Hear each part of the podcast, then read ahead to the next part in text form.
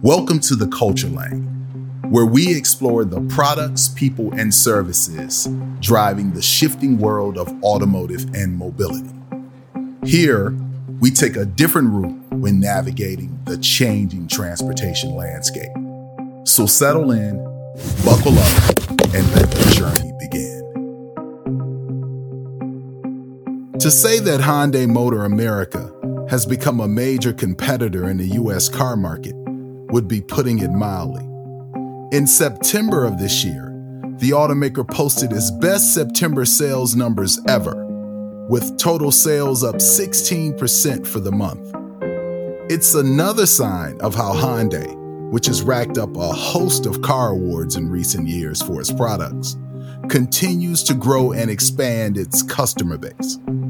That's pretty impressive for an automotive brand that just over a decade ago was inclined to run a Super Bowl ad to clarify how the company's name should be pronounced in the US. For the past few years, Hyundai has been working to build on this momentum and position itself as a leader in the world of mobility as well. It's a strategy anchored in the automaker's shift to electrification, with products like the all electric Hyundai Ioniq 5 and the Santa Fe plug in hybrid EV, which we recently test drove here at the Culture Lane. But how does Hyundai see itself as a mobility company beyond electric vehicles? And how is the company working to navigate the challenges that come with making such a monumental transition? To get a deeper take on Hyundai and its mobility strategy, the Culture Lane talked to the Vice President of Product and Mobility at Hyundai Motor America, Olabisi Boyle, who prefers to go by the name BC when discussing the ins and outs of the business. BC, thank you for joining us on the Culture Lane. Thank you for having me. So, BC, I was recently test driving a Santa Fe plug in hybrid. And one of the things that I find myself thinking about when driving the vehicle is the evolution of Hyundai as an automotive company and how the brand has become such a major competitor in, in the US market. Um, when assessing it all, how do you see Hyundai in the space as it relates to products and the world of mobility? You know, I one appreciate that question because it's all the great stuff that my team and I get to to work on. And if you look at it in the two two aspects that you you you asked about, let's take um, products first. You know, we have been fortunate that we have a pretty aspirational leader in our executive chair, Chung, and he has provided the commitment and the investment and the opportunity where we've been able to work and deliver on key aspects of mobility. And we look at mobility in, in, in a couple of ways in terms of product. On the EV side, we have come out with world class battery EVs. Our Ioniq 5 that launched two years ago and one World Car of the Year, our Ioniq 6 that lost, launched last year and won World Car of the Year, and or earlier this year, and our Kona EV, which is going to come out towards the end of the year. Our on the Genesis side, the GV70 EV and the G80 electrified vehicle.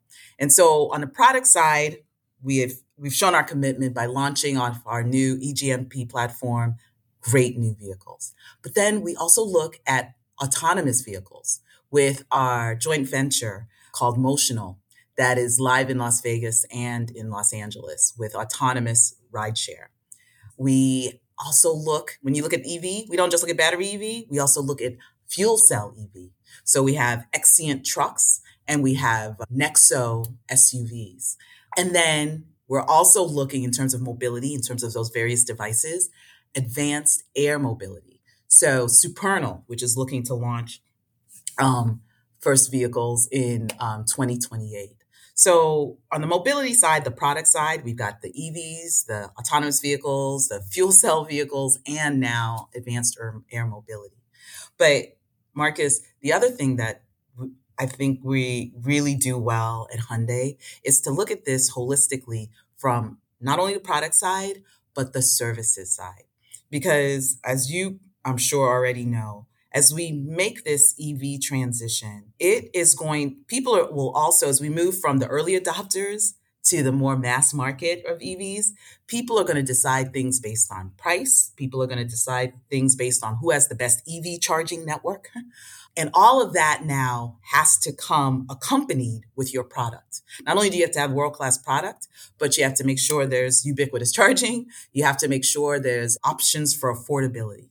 So when we were looking at it holistically, not only were we getting the products ready for when we needed them, we were also looking at kind of mobility services as well. And we took it in, in a number of fronts.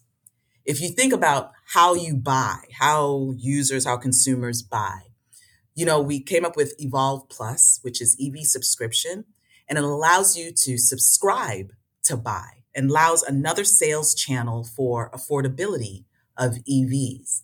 And we put incentives on it to lower the initial subscription price so that you can then have that for a couple of months and see how it works in your life. And then if you like it, you get a loyalty coupon with additional incentives to um, help you buy that EV.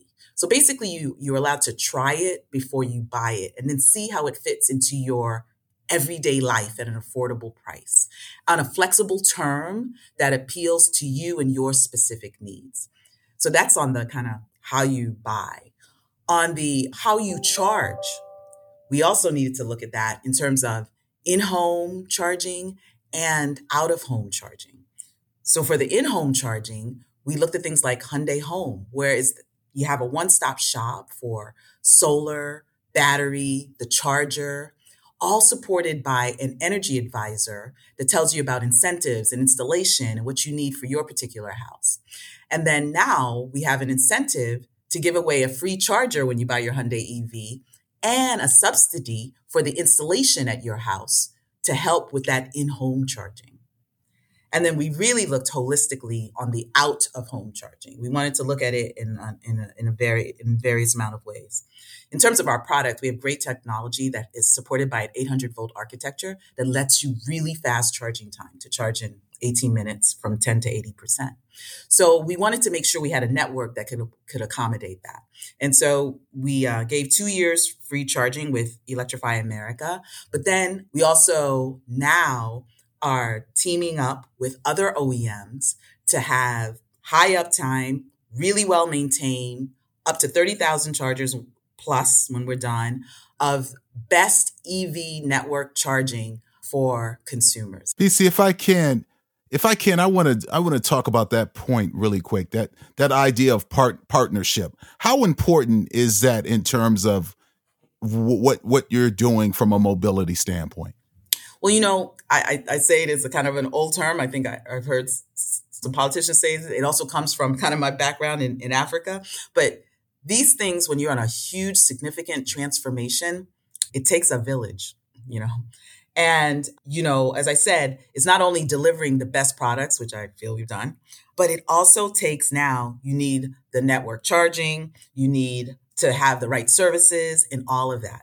And because this is such a significant change for our world, it's really important that we partner together to get the best options for consumers in general.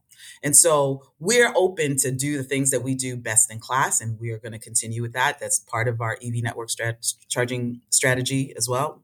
But we're also very open to partnerships too, because we know this is a, it's going to take a collective ecosystem to make this EV transition work the way we need to for society.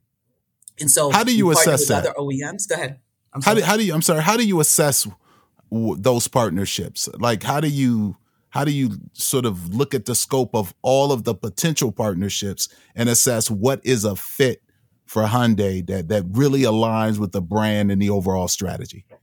Okay, so everything first is customer, right? So the goal here is from a customer standpoint, they if we want to help them transition make this transition to EVs, especially as we go to mass market, we need to remove EV charging as a deterrent or inhibitor to why I would like to even consider an EV. So our our our ultimate goal is how do we help resolve that for the customer? So that's always the first part of the driving strategy. Now, when you know, okay, that's that's that's an element that we want to solve for the customer. What are ways that are that Hyundai can best do that? And we saw that in just in this EV charging network piece of it. We saw that in, in a couple of ways. One, we want to maximize all opportunities that let them use this 800 volt charging because it'll let them charge fast. So at the time, EA is one of the, the key people who can do that. They, they have the ability so that we can charge at 800 volts in the 800 volt architecture and people can get the capability of the very fast charging in 18 minutes. And then we wanted to say, how do we get our customers broader coverage?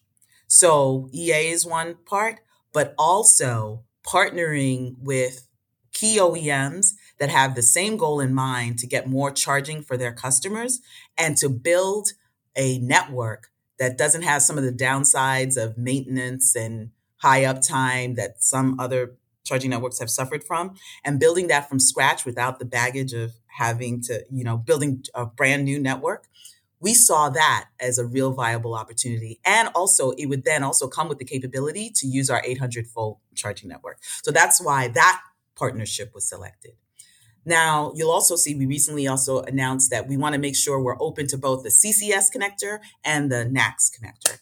And, and so we recently also joined the, the Tesla network to also offer broad coverage and then have it available to people who have CCS um, connectors through our OEM partnership. And, and that also has availability to NACS and then through the Tesla charging network, get NACS. So the ultimate guide for us, Marcus, is the customer and what's going to be best for them. And what's going to be best for them is the most available chargers, the chargers that can do the 800 volt charging.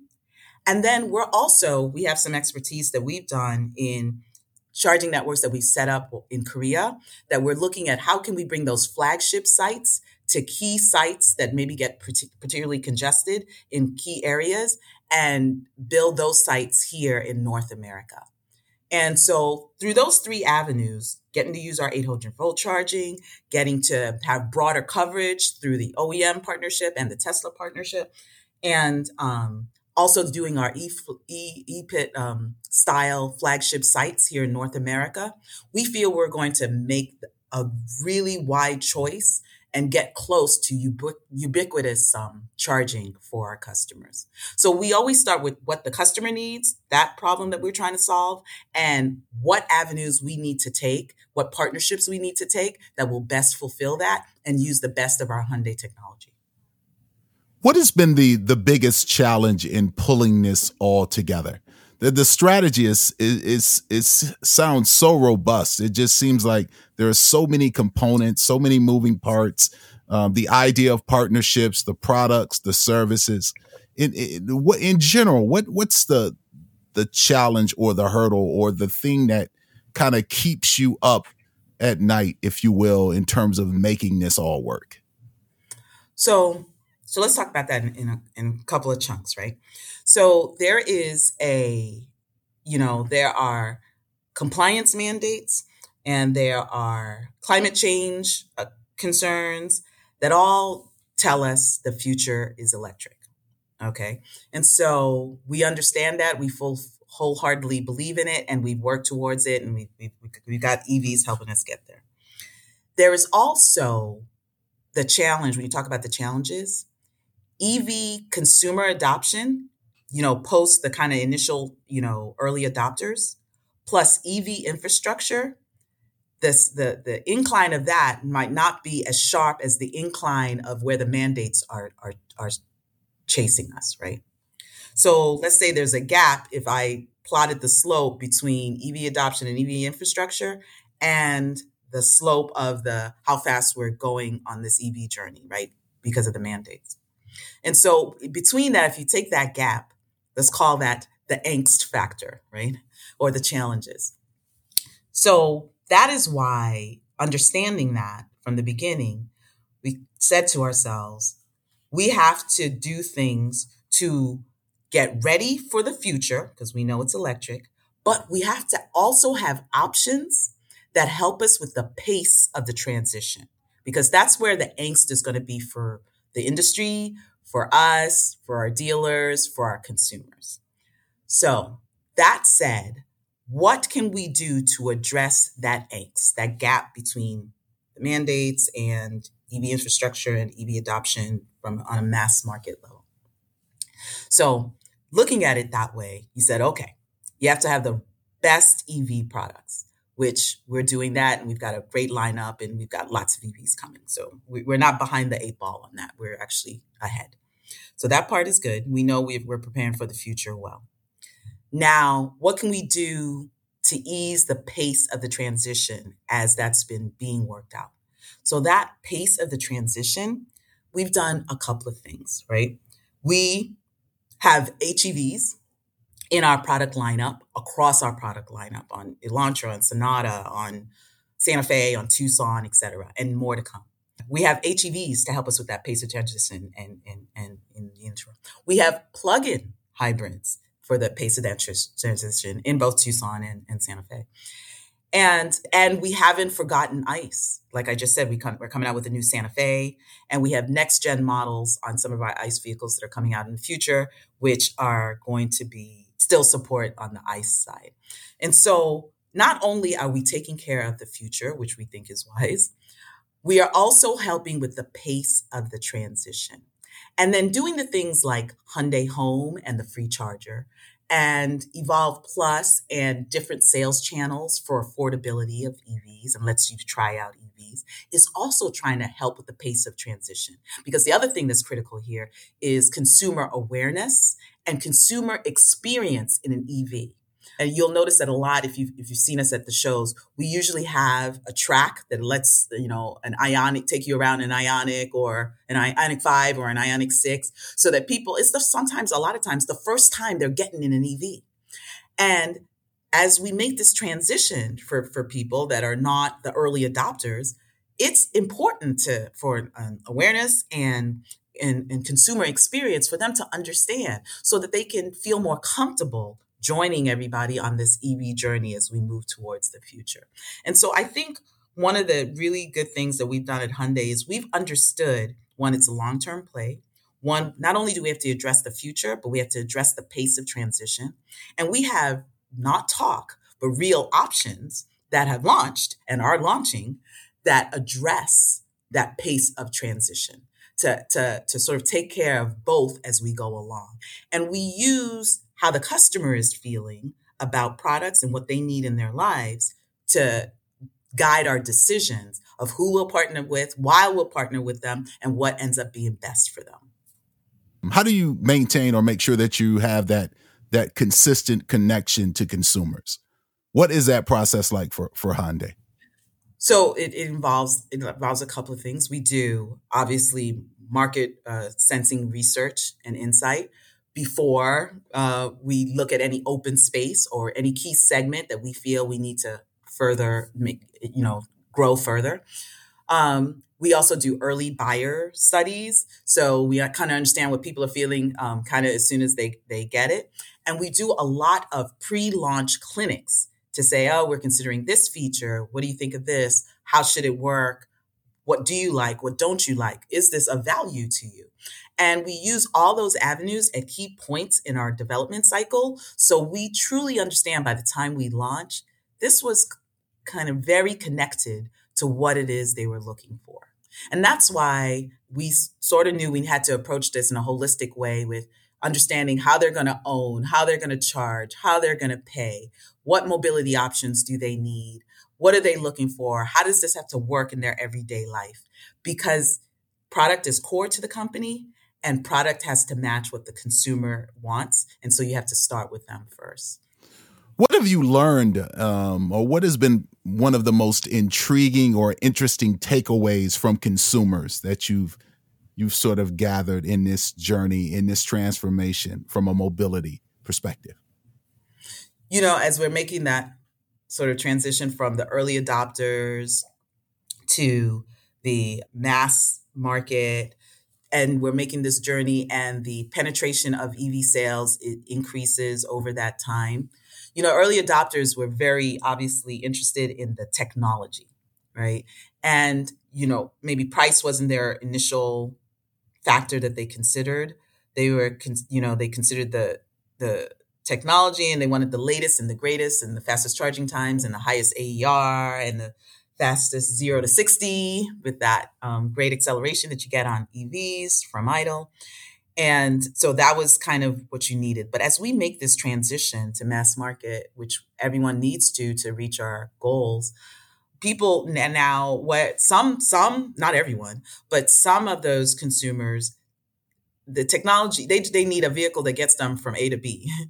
and if it's EV or if it's ICE, just as long as it doesn't cause me additional stress, I know where I can charge it or, you know, you know, keep it going and that doesn't cause me any problems. That's mostly what I'm concerned about. And they still want the key features that they want in their vehicle, like they're, you know, maybe they want to have the interior match a certain thing that they're looking for and being able to they still want their car for what they wanted their car before and they really don't care about the drivetrain. There are some people like that.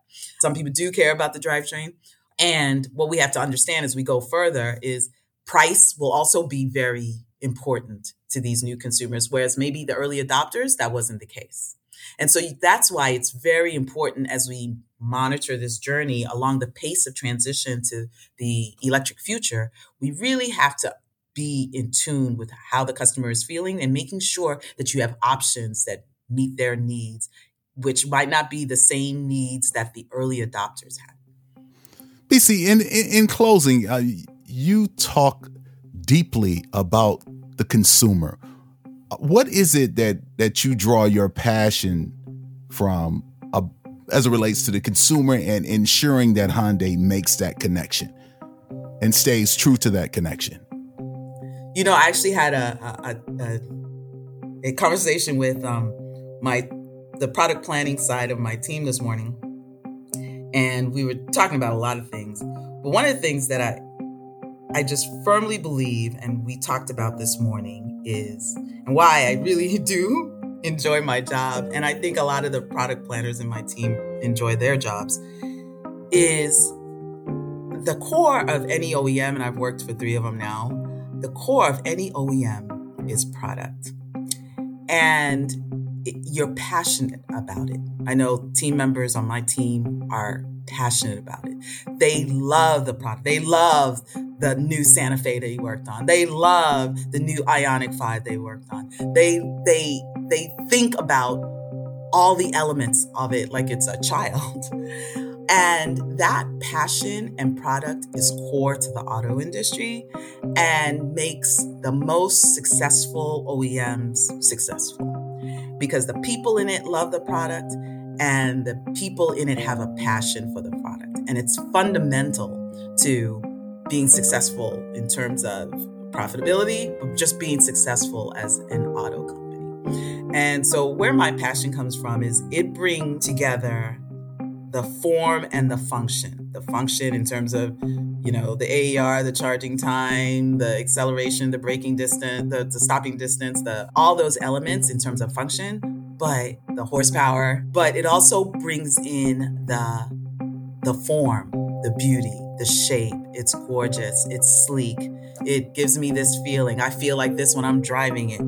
And not only core to folks, folks that work on product in the, in the companies, but that is the connection also to consumers. Consumers love a particular car company or a particular brand. I mean, I've worked at companies, all three of them that I worked for, where people, which I'm not advising this, will tattoo the name, the brand on their children's arms, which I don't suggest. But the uh, people do this. And and and where else can you have passion for product to that that level. It makes working fun, even when it's hard, when you have multiple launches and you have to work through all the issues and you have to work through all the trade offs. You're still willing to do it because you love the product. And it makes this industry fascinating. It makes this interest industry compelling. And it ties you to the consumer because that's why they're paying their hard earned money because they love the product as well. I mean, think how many people have the product defines them and it's a part of them and they decorate it to be like them. And uh, that's that's not an accident. There's that that comes there. There's that energy that comes with vehicles and cars and trucks, pickups and EVs. Wow. Thank you, BC. I I, I mean I I really enjoy just hearing you talk about it because you talk about the brand and the, the market and consumers with so much passion. Well, thank you. It's real passion. You know, I told you, my team and I talked about it this morning. And the thing that makes it so great is I, you know, you can have a team that's really good and organized and process driven, which I do insist on. Uh, but if they're just that and they don't have the passion, mm, it just, you know, you're not going to get anywhere long. It's not going to be fun for long. But if they have the passion for the product and you have to work on the process and organization, you can make that happen. But you got to have the passion of the product and the, t- the connection to the consumer first. And once you have that, you have 80% of it. And you can work on the other 20. Great insight. Thank you again, BC, for joining us on the Culture Lane. Look forward to having you back. All right. Anytime. And we have to see each other at the LA Auto Show. We have to. Making that a point for sure. All right. Thank you.